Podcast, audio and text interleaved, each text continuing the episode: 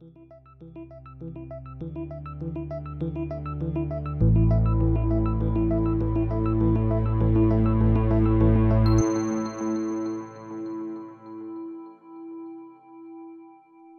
to another episode of the Untangling Web3 podcast. Today, we're honored to have Richard Baker joining us on the show. Richard's mission is to engineer a smarter financial world with blockchain, and as founder and CEO of Tokenovate, he's doing just that. As a serial founder and CEO, Richard brings a wealth of experience to the Web3 world with a background in tech and financial services spanning over two decades. Richard, it's a pleasure to welcome you to the show. Thank you, Jack. Hello, Alec. How are you both? Good to see you. I'll speak for both of us. Um, we just not duplicate any effort. We're both great, very good, very excited to have you on. I feel like this has been in the pipeline for a little while now. So yeah, it's exciting to have you on. How are you doing today, Richard? Yeah, really good. I'm an avid follower of the show, so I've also been excited to get on here and chat with you both. So yeah, this should be interesting today. But yeah, everything's going well. Good. I'm glad that makes you, my mom. I think so. We've got three three listeners so far. That's good to know. I think my mom will be next on the show. Yeah, it's great to get you on, Richard. Perfect. So, Jack obviously mentioned a little bit about your background. I know you've been in the space for a while now, but could you give us a little bit of an intro into your early career, and then eventually we'll get on to what led you into Web three.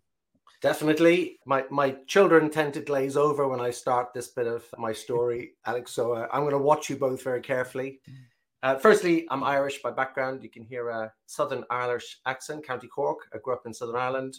Uh, moved to the UK when I was 15, 16, and uh, headed off to college to do electronics and communication engineering, which was actually within the uh, Merchant Navy. So I qualified as a radio officer. So I love radio systems and transmission systems. That was my early days. Believe it or not, my first job out of college was in UK manufacturing. I went to work as a service engineer and then a CAD CAM design engineer in UK manufacturing. So, what does that mean? I was actually working on punch presses and laser machines and pick and place machines, and all of that was control electronics. And that was my area of expertise. I think probably a founder CEO that I worked with way back then in a small mid sized company as an engineer was the reason I ended up pivoting into product and sales mm. and, and heading down a more commercial path. But he's also the origin of why I think I look at systems the way I do. He used to drag me out of my office when I was designing product and get me to walk the shop floor and go, look at your design. Can this guy put the rivets in? Can this guy put the wiring loom in? Mm. Can this guy finish the product in the way that you'd expected. And I used to find inevitably that no, my design hadn't worked. And so I had to reverse engineer. So I got to learn the hard way about the importance of understanding the value chain and making sure you understood what you were, what you were designing and its impact downstream. Okay. Um, That's where I started. Then really a corporate career from there. Went to work for Nortel Networks, the Canadian equipment manufacturer. Had almost 10 years with Nortel in their optical transmission team.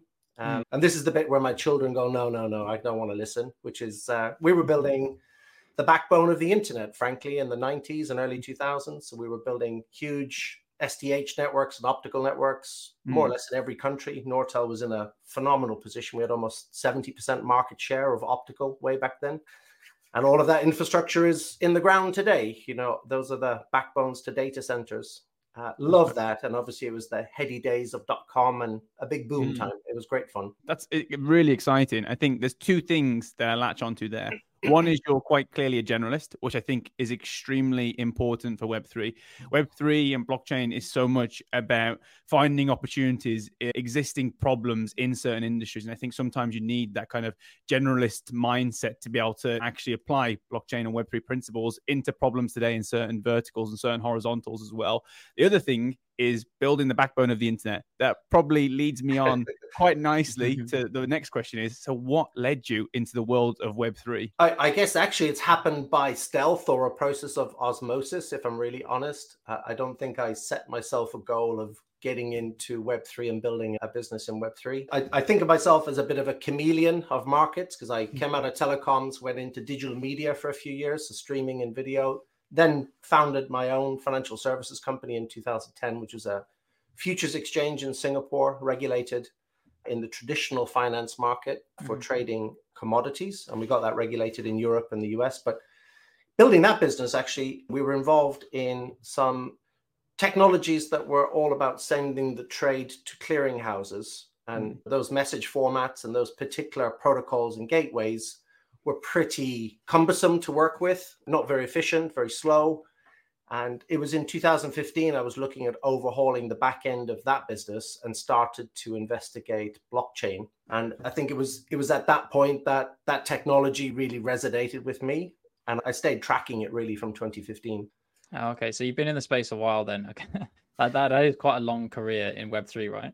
Yeah, I, I, think in the way it's kind of shaping up now, that that is a long time. I've seen it through different iterations, I guess. And as we unpick this today, I'm going to probably always rest on engineering principles and everything I talk about, but I believe very strongly in foundational protocols. I saw it in my telecoms days in the 90s. And so I think really important to really the backbone of any commerce or value exchange system is do you have trusted protocols and is the medium of that technology going to be here in 50 years 100 years to continue to rely mm. on i see it in optical and transmission systems and the TCP/IP layer as it is. But I think for what we're thinking about the future of the Web3 is going to be, it starts with a really trusted, solid foundation. And that's certainly a design principle into Tokenovate in the way that we founded that business. Yeah, I'm really glad you're talking about it in terms of this kind of infrastructure foundational layer, right? we often talk about blockchain and lots of the other technologies and Web3 as being like plumbing, right, to improve trust in various industries. Now, obviously, you're coming at this now from the financial services industry perspective, right? What about that industry do you think is particularly applicable to blockchain? Why is blockchain well suited to solve challenges in that industry? Because it's not one that I'm particularly familiar with, or Alec is, I think. So, but you've obviously got the expertise there. Uh, well, thank you. It's very generous, Jack. But okay, so firstly, maybe just for the listeners, uh, Tokenovate's in traditional finance, so referred to often as financial services. I think financial services has many different faces, so it's got a number of subcategories. Uh, Tokenovate, particularly, is focused on the capital markets side of financial services. And even within that category, we specifically focus on the role of derivative trading. So that that's our use case for Tokenovate. Uh, and what we're doing within derivative trading is really looking at the supply chain, the value chain of how price is discovered, how prices come together to be formed as orders, how those orders get matched in broker systems or on exchange venues, at which point they become a legally formed trade and then we're really looking at the trade management workflow process from that point onwards in terms of how is it treated in the trading parties systems, but also their intermediaries and all the way downstream to clearinghouses and reporting venues. Richard, just to jump in there, TradFi is a convoluted, complex things. Could yeah. you just explain some of those, like derivatives, trading, all this kind of stuff, like derivatives specifically? What is that? And then we can try to work out what some of the problems are, you know, you're solving. Yeah, so a derivative in its simplest form is a risk management product. It's a financial contract, but derivatives around the world are largely used to hedge risk. So I won't necessarily expand on it too much, but I don't think there's anything in our daily lives that aren't underpinned or backed with some form of a derivative hedging out supply chain risk or a mm-hmm. commodity price risk or a, an interest rate risk. So whether whether it's a bond or a cash instrument behind the scenes, derivatives are used by banks, by asset managers to fundamentally help them risk manage exposures and manage their portfolios. What kind um, of risk, Richard, uh, would that be? I'm interested. Is there a, a, kind of concrete example you have of where these might be used? Well, in, in a simple form, if I go back to my old life building the exchange, we were trading commodities. What does that mean? Well, one of the instruments that started, or one of the asset classes, sorry, that started was something called iron ore. And so, what's iron ore for? Well, you dig it out of the ground in Australia or South hmm. Africa mm. or Brazil. It has a particular metal fines content. Um, but for a lot of steel mills in China, that's a core ingredient. So, into a smelting process, a big pot on a hot fire, you would put iron ore into the pot and you would put something called coking coal into the pot. And then, after it's done its magic, you tip the pot over and you get really hot steel. Hmm. And so the backbone of our construction around the world of buildings and railways and what have you relies on that process. So in that example, if a steel mill is buying iron ore from Australia, It has to come out of the mine. It has to come across a rail network to get to the port. It has to go into a ship, a dry bulk ship, and then has to go on its journey on the seas up to the Chinese port. And when it gets to the Chinese port, it has to queue and wait to get into port to be unloaded. So in that, there's just time risk. You know, mm-hmm. that could take a couple of months to several months for that to play out. But of course, the mill wants to buy at a certain price and yeah. protect that price. So they would use a, an iron ore derivative to risk manage or hedge the price at that point in the future that they're expecting delivery. Okay, That's that makes sense. Example. So it's like a bet between two parties on what the price will be at a later date. Yeah, I was going to default to my football team, Alec West Ham, and go to go to the analogy of spread betting, but I don't want to alienate the audience too early. yeah, I'm not sure what our demographic is. I'm not sure if we're all Chelsea fans or whatever it is. But unsure. I don't think any football fans probably. So I was going to say, so what are some of the problems in this space that you're seeing right now? Derivatives, obviously, it's a huge market in the trillions, I assume. What are some of the problems that we're seeing right now, present day in TradFi in this space? Yeah, it is a big market. It's uh, just over $600 trillion globally. As I mentioned earlier, covers a lot of different product types. I think what's really exciting here is we've seen traditional finance really start to pay attention to this disruptive technology that is blockchain, the concept of tokenization. But uh, we'll, we'll come to that in a little while. So, why? Right now, there is an increasing amount of regulatory oversight and rules and governance that are upon that industry. And that's everything from how much cash you have to hold on your balance sheet. And if you're holding lots and lots of cash on your balance sheet to try and meet particular capital adequacy rules, mm-hmm. that's less that you can actually allocate to a trade. Mm-hmm. And if you're allocating less to a trade, it means there's less orders in the market, there's less liquidity, and that has a, an impact on market prices of particular products. So you, you've got rules and regulations that are really impeding liquidity, if you like, in the market, and and, and that gets quite intricate very quickly because there are different rules that affect pension funds from asset managers, from banks, so when I enter a derivative trade, since really the financial crash of 2008, we saw some very sizable regulatory change happening around the world. It all started to come into practice in 2013 and has been growing ever since then. But it really means that there must be a lot more transparency in the system.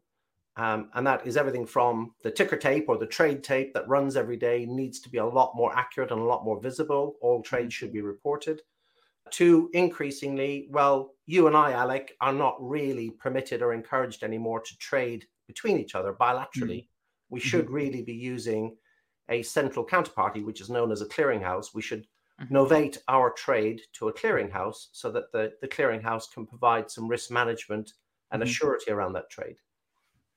So it's all of those complications that adds lots of intermediaries, mm-hmm. lots of disparate individual workflow patterns, lots of rekeying of information.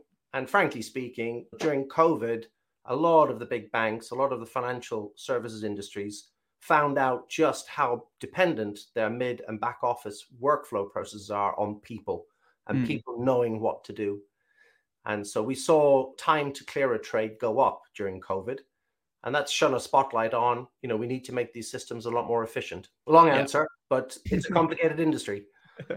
yeah no that's really useful and i think now it's the connection with web3 and blockchain is becoming more clear in my head because we talk about web3 as a technology to improve efficiency right and there you're saying you want to maximize the amount of capital you can allocate to the position you want to take in the market rather than all these other extraneous places where you might lose your money hedging other sort of forms of risk or the inefficiencies inherent in the system. I want to come on then to what are you doing at Tokenovate? Okay, because you've mentioned this word novate, and I noticed that's in the, title. I'm sure this is related to how we're combining tokens and novation, if that's the right word. So, yeah, can you give us a, a kind of overview of what you are doing with Tokenovate? yeah, definitely. Yeah, so you've you've characterized it well, Jack. That was a quirky brand created out of could we tokenize the legal reference of no, uh, of novation. So novation, as I just explained, when Alec and I entered into that really big trade, really we're not permitted to do that without having significant cash on our balance sheets to mm-hmm. mitigate each other's risks. So we're encouraged now to take on board a central counterparty, a clearinghouse. And so we would novate our trade to the clearinghouse, to the central counterparty. So what we're really looking at now is what is the role of digital ledger technology and tokenization and digital assets, digital custody in really greasing the wheels and making that process a lot more elegant, a lot more efficient, improve accuracy, improve transparency. And that's really what Tokenovate's working on. We refer to it as a life cycle engine because mm. there is a particular pattern of a, a pre trade set of events to a post trade set of events that any trade will go through. And we're really just automating all of those business processes and those events so that we can more efficiently novate the risk, the obligations for all of those parties. Okay. So is part of that to kind of, I don't know if the word is replace, we had to say the word replace, maybe facilitate the clearinghouse's job? Because what you're saying effectively is rather than two parties being able to interact peer to peer, they're both reliant on this clearinghouse to manage risk and manage assets and all this kind of stuff. And obviously, that's a, an easy application of blockchain to transparently show the world what assets you have. Is that part of the sell here? It is, yeah, very much so. However, there is a parallel journey here, Alec, which is, mm. I think, with the invention of blockchain technology and certainly the application of blockchain through the lens of cryptocurrencies in the last 10 years you know that that as a use case cryptocurrency has shone a light on all kinds of new concepts that traditional finance can start to play around with and apply to their business and so you know one of those for example is when we're in a cryptocurrency world and an asset is natively created on a chain and it's it's effectively a, a token that token can be held in digital custody. Mm-hmm. And so when you look at the role of a traditional clearinghouse in financial services and you look at the role of a custodian, a digital custody provider, I think we're going to see over the next five to 10 years a merging of those duties and those responsibilities. Yeah. And so I, I think the technology has also given rise to okay, well, how, how does a clearinghouse actually automate and start to think about digital custody as part of their clearing services. And we're certainly seeing a number of clearinghouses doing that. So I think Web3 technologies start to influence this whole capital markets ecosystem quite richly, actually. Yeah. That's a really interesting point. It's one thing that I always ask when it comes to tokenization. Obviously, by having these native tokens on a blockchain, we solve the double spend problem. We have uniqueness in a way, which is really important. But then, how do you match that to a real world asset, for example? And is your point there that it's the clearinghouse's job to effectively be the custodian of that and match that? Is that what you're saying there? No, not necessarily, unfortunately. E- even in that today, if you and I represent some corporate entities, we would traditionally have a custody bank or an, an asset servicing company, they're often referred to. But we would probably have our bonds and our certificates and some of our cash on on on hold with an existing custodian. What we're really doing then is moving assets in and out of that custodian in accordance with the trade commitments that we're making on a daily basis or the trade maintenance more particularly that we're having to do on a daily basis. And that cycle of trade maintenance is where we would have the relationship in maintaining that trade that we've got at the clearinghouse. Okay. So certainly clearinghouses are exploring their role and their mm-hmm. evolution to compress these cycles and reduce, you know, time to settlement and, and mm-hmm. find efficiencies. But we're also seeing those asset servicing businesses, those custodian banks, also doing that.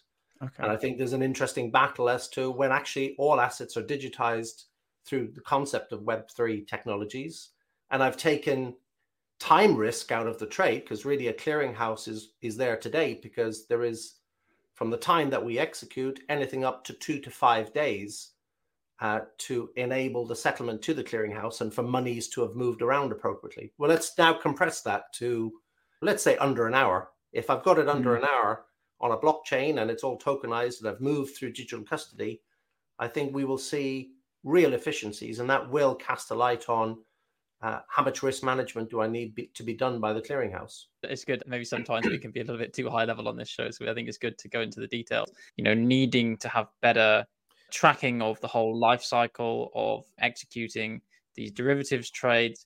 I'm interested, so I kind of did a little bit of background research on what Tokenovate does, and I see a few different terms that I, I would like you to maybe help disambiguate for me or explain how they work. So you emphasize this idea of automation, which makes perfect sense to me. You want to make these things more automated in general. You want to re- reduce sources of human error. That makes sense. Then you also talk about smart contracting and also smart legal contracts, which I'm interested in. So often when we talk about smart contracts, we can be talking about Ethereum typically, right? How smart contracts are these living entities on the blockchain. Is that what you're referring to when you talk about smart legal? Or is that something different? And if so, how does that differ? Yeah, perfect question. Yeah, so I, I, guess maybe dealing with tokenization first. So what we are working on and what we see is, I think if I if I've got a real world asset, so that could be property or it could be a bond in cert- certificate form, and certainly today neither of those are on chain. So mm-hmm. I think firstly, how would I bring those types of assets onto a blockchain through the concept of tokenization? So the first thing I think with let's take the bond is how much do I trust the target blockchain to say that I'm going to give up record keeping in my existing relational database that tracks, you know, the the books and records of that bond mm. and its life cycle. And I think the answer for a lot of big financial institutions is they're not quite ready to give up their existing relational databases or stores. They're willing to enter into a a kind of a digital twin of that underlying bond and so it's not fully natively created on the chain through tokenization, but it is represented. And there would be a synchronization of that digital twin back to the existing bond certificate or to the existing database. And whether we like that or not, I think that is a, a proof of concept that a lot of financial institutions are comfortable with in the medium term. They want to know well ahead of inscribing everything natively in the future, they want to know how it works. And I think coming out of 2023, I see a lot of that kind of work going on around the world. But then building on that, I think we're seeing that when I'm inscribing what that underlying bond is in terms of value, more importantly, I'm really interested in its expression of rights management, the governance of that bond, its tenure, and particularly the privileges of key management. Who actually has access in the key structure to moving that bond and for what reason? Mm. I think the difference I see here is I would say we will default to looking at traditional legal terms like a, a, bearer instrument, you know, a bearer certificate, and we would tokenize a bond as a bearer instrument. So we can represent it on chain as a bearer set of scripting codes. And we would wrap that base level bearer script with the rights management, the privileges, the governance, uh, smart contracts. And I, I, think slightly differently to the way that we've seen cryptocurrencies work, that's the way we approach it. Mm-hmm. Further upstream, just to complete the answer, we treat tokenization as a part of the ingestion process. It's just part of the initial stage of workflow. How do I bring an asset on chain? I'll need to tokenize it, get all the rights management and the key management right, represent it properly, but I need to put it then in custody. So it will need to sit in digital custody in its new tokenized form. And then the second stage for us, once we've done that, is that we have built a set of smart derivative contracts, which are smart legal contracts that actually represent the life cycle of the trade, all of the default clauses, how we actually uh, manage the trade over its life. Every day, for example, there's maintenance payments to be made on the position that you've entered into. So we would allocate those underlying tokenized custody uh, contracts. They would get called automatically into the life cycle of the trade. So we're removing friction and we're removing the human in the loop increasingly by automating both the workflow of the derivative life cycle itself, but yeah. also in the way that we've tokenized the underlying instruments. I mean, that's a really useful, comprehensive answer. I think one of the things that comes to my mind there is that it's actually not just the blockchain element, right? So many companies, and maybe to the detriment of those companies, they've always put forward products that are 99% blockchain. And maybe that has been the reason why they haven't been so successful. How important then is blockchain in this solution? Does this solution 100% need blockchain? Like I see a lot of talk around RWAs now or real world asset tokenization around the world, and some of them don't use blockchains whatsoever. So it'd be interesting to get your take on this. Yeah, it depends on the blockchain, I think, Alec. But uh, for me, I would firstly say there's a very, very strong argument for using the blockchain for what it was originally uh, intended to be, which is a time stamping record keeper.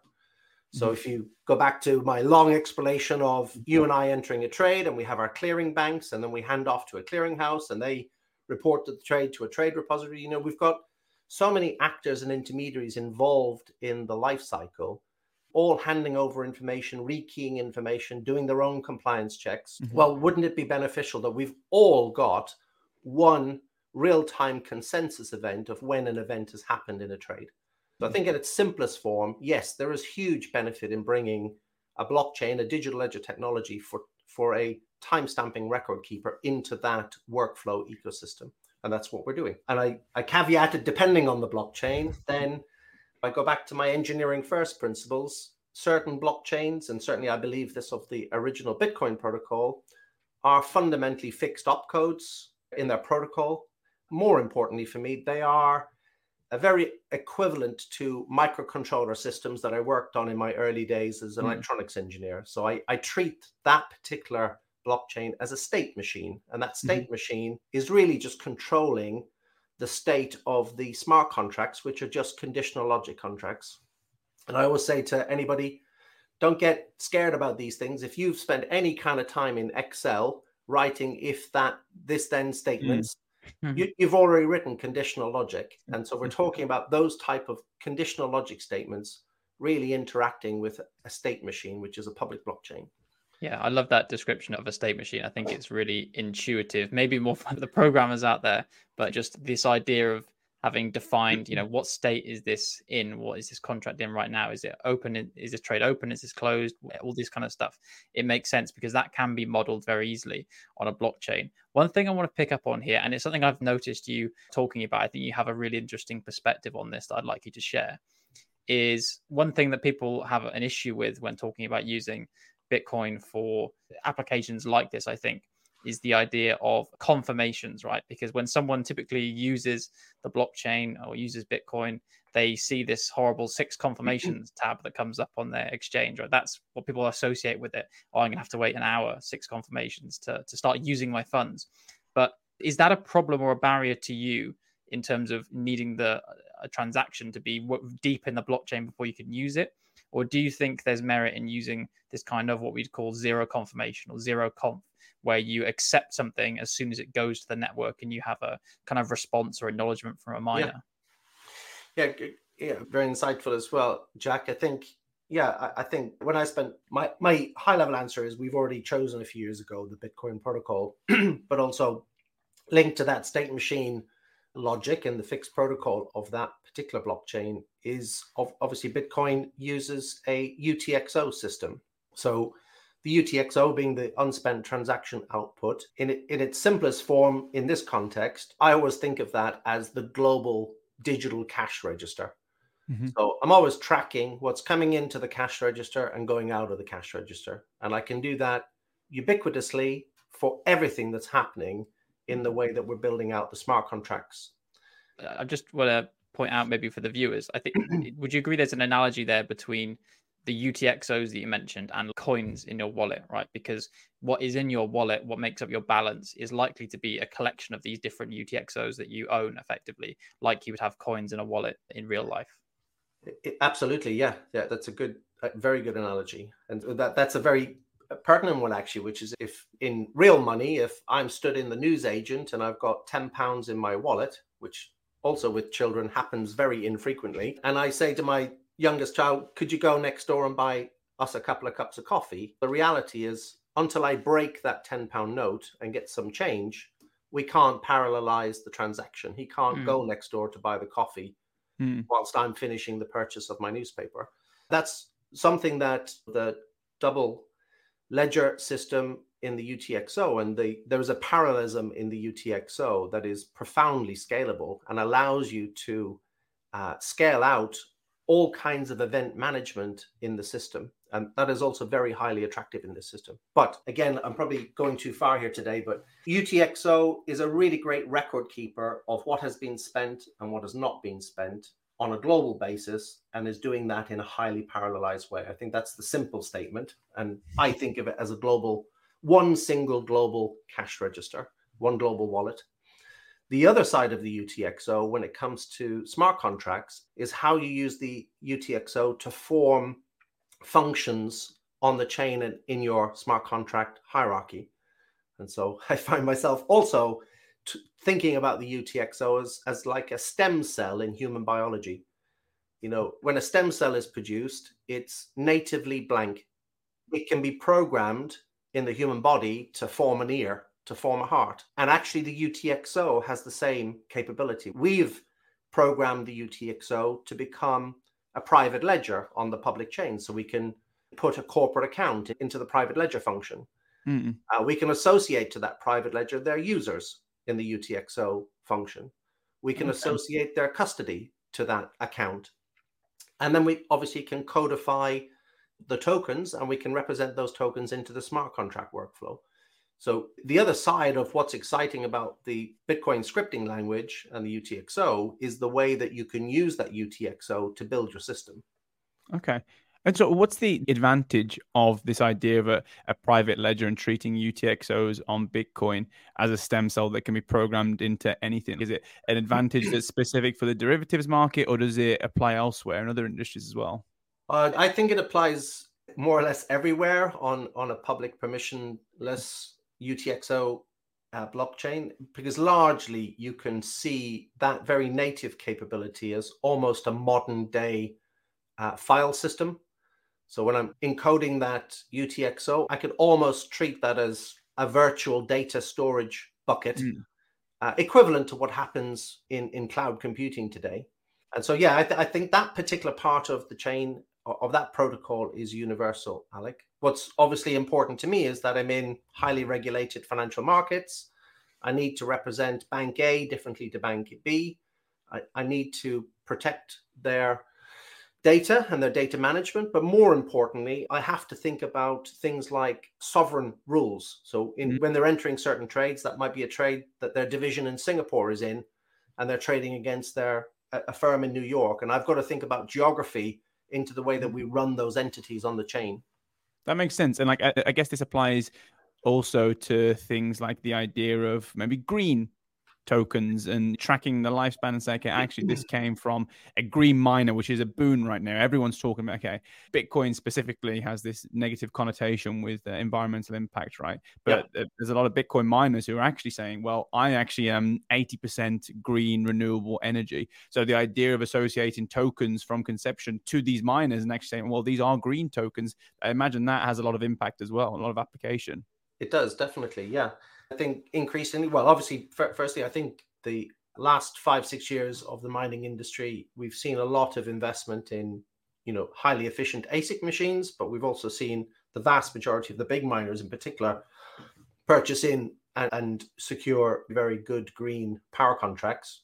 So when you compare that infrastructure to traditional infrastructure, I think the footprint of uh, transaction processing from a utility throughput point of view compared to other systems you know, I, I think we're going to see a really efficient and very carbon neutral overall story coming from the blockchain networks over the next few years and some great stuff going on there. Mm-hmm. But yeah, I think we also see a lot of uh, value in using the techniques I've just described to address the next phase of financial services. We're seeing an increase in, okay, how do I prove providence and ownership of an asset? And if that's particularly something like a very large commercial real estate portfolio, hmm. we're now beginning to see the opportunity to see technologies or industry sectors converge. So if I've mm-hmm. built a smart building and I've got lots of IoT in my building, and that's a very dynamic data emitting environment, I can actually get all of those IoT sensors to form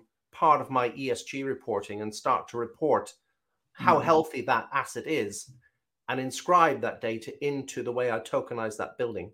Therefore, I can use that asset on my balance sheet differently into the future. And that this, the opportunity around this type of transformation for society is going to address some of those t- things I talked about earlier, which is if I can tokenize assets to effectively create collateral mobility, then mm-hmm. I'm going to be able to do more. I ease my burden of actually it's just cash on my balance sheet. It's actually a lot more than that now. Mm-hmm. Yeah, that's a really interesting picture you paint. And it definitely resonates with me, especially when you start talking about things like carbon. I know that carbon credits similarly have this almost double spend problem when it's quite hard to verify. You know, people buy these carbon credits to offset uh, their emissions, but it's hard to know when they've been redeemed, right? And you have a perfect solution sitting there in Bitcoin and blockchain that, that manages this double spend problem very well. You're touching on other industries there as well, which I want to kind of dig into a bit more.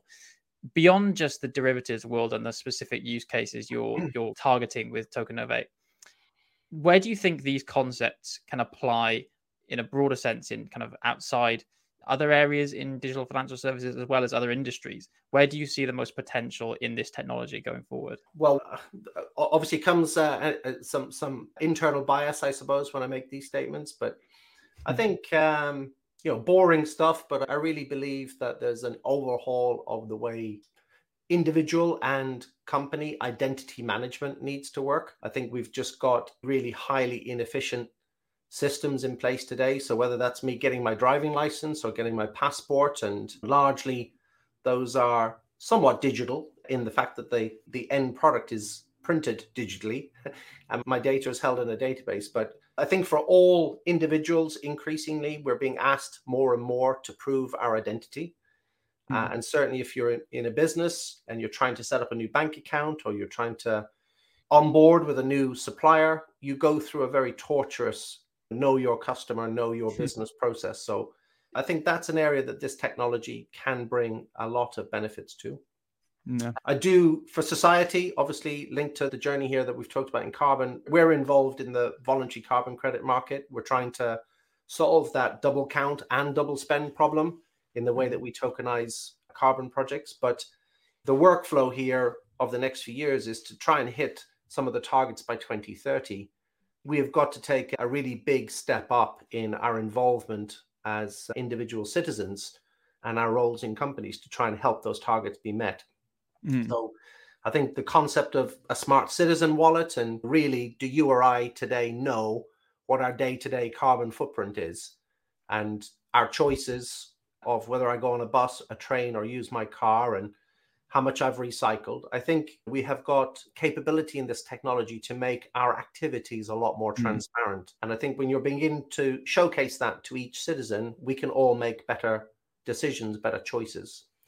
And so that's linked to the kind of the smart city uh, mm. journey that a lot of big cities are on around the world. Uh, mm. So I, I think that IoT, smart cities, linked to the energy transition and to net neutrality or net zero, I think those are all interlinked, to be honest, personally and this technology has a profound role to play in all of that. I like those. I mean, me and Jack completely resonate with all of those. We spent two episodes speaking on identity and like the idea of Web3 identity and its importance. It's really important for individuals to have privacy and control over their data, but you also need some kind of way to regulate that data between different parties across an ecosystem. IoT is the same.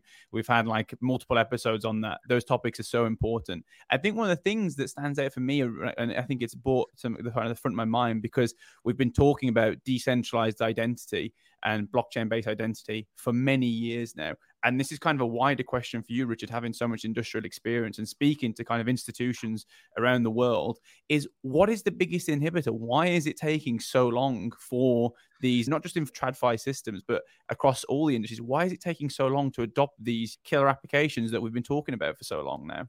Yeah, it's complicated, Alec. I think, firstly, in my technology career for the couple of decades you introduced me as. I mm-hmm. don't think I've actually seen a technology that has been so misunderstood in my lifetime. I think blockchain as a protocol, as a protocol first, as a network second, has taken a very long time to be understood. And in some senses, I think its early incarnation got distorted through the rise of the cryptocurrency journey. And there's a lot of good in the cryptocurrency use cases. I don't necessarily advocate that we need 22,000 cryptocurrency tokens in the world, but I think what it did is acted as a kind of a killer app and forced a lot of new thinking, which is always good in, in the journey of innovation.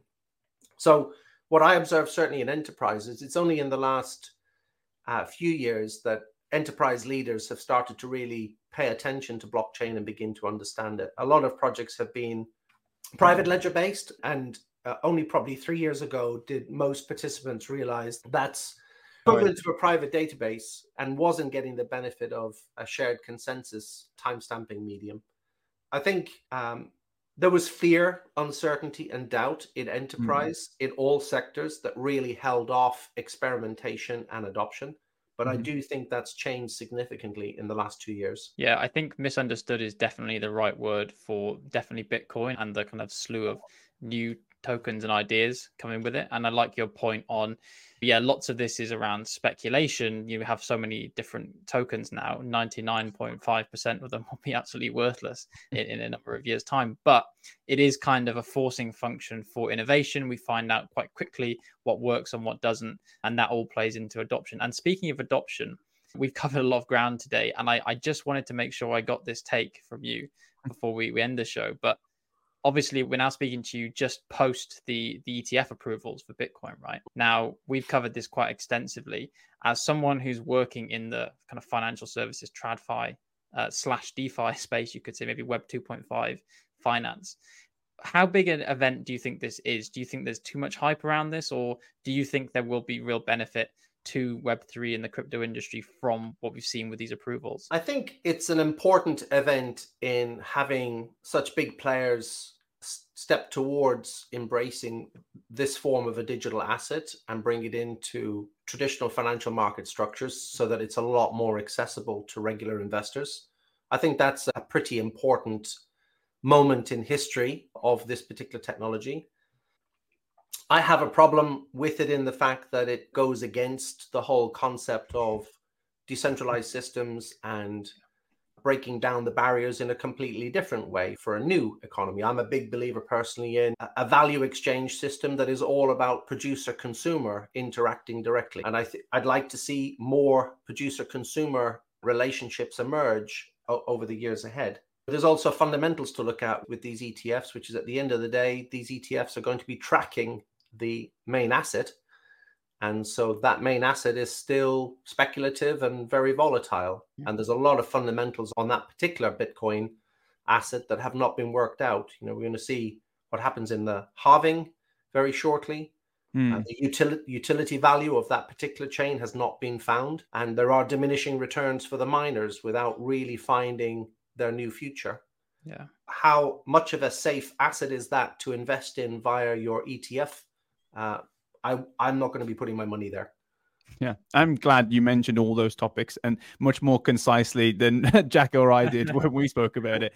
But yeah, it's an interesting one. I think we've said overall it's probably positive because it means more people, more institutional adopters will be pushing towards Web3 generally, hopefully, through this like trickle down effect. But you're right, like we promote utility over speculation always.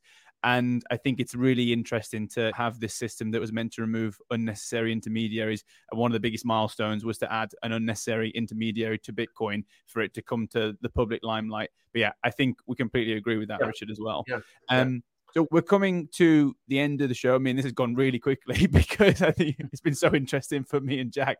So thanks for that. But in the kind of the final stage of this, we ask all of our guests the same two questions. We like to see how their answers evolve between guests and across time. But if you're ready, I'll ask the first question, which is a nice short one, hopefully. In one sentence, which should be tricky, what is Web3 to you? Um, I think Web3 is a signpost or a brand that represents the journey to uh, the exchange of value internet. Uh, I like that. That's the first time we've had that answer. I think exchange of value yep. internet, which I really like, and I really strongly agree with as well. The next one I'm very excited to hear.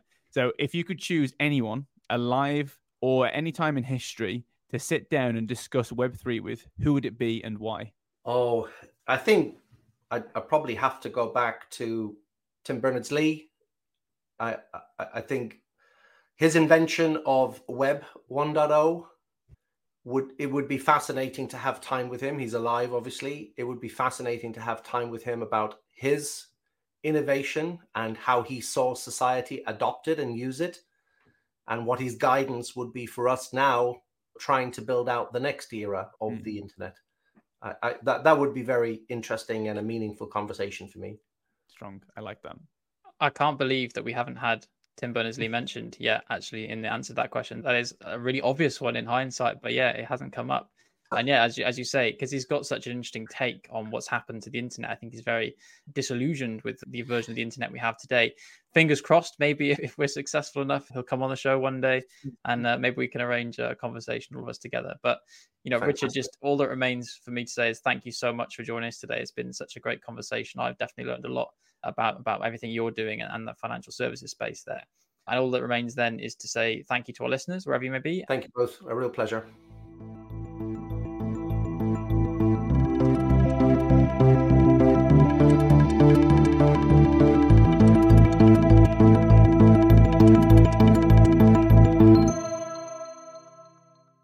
Thanks for tuning in to another episode of Untangling Web3, produced by Emma Camilleri.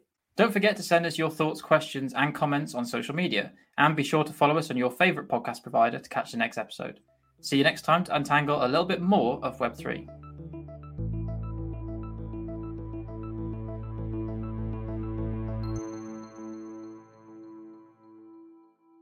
The views we express here are our own and do not reflect the views of our employers.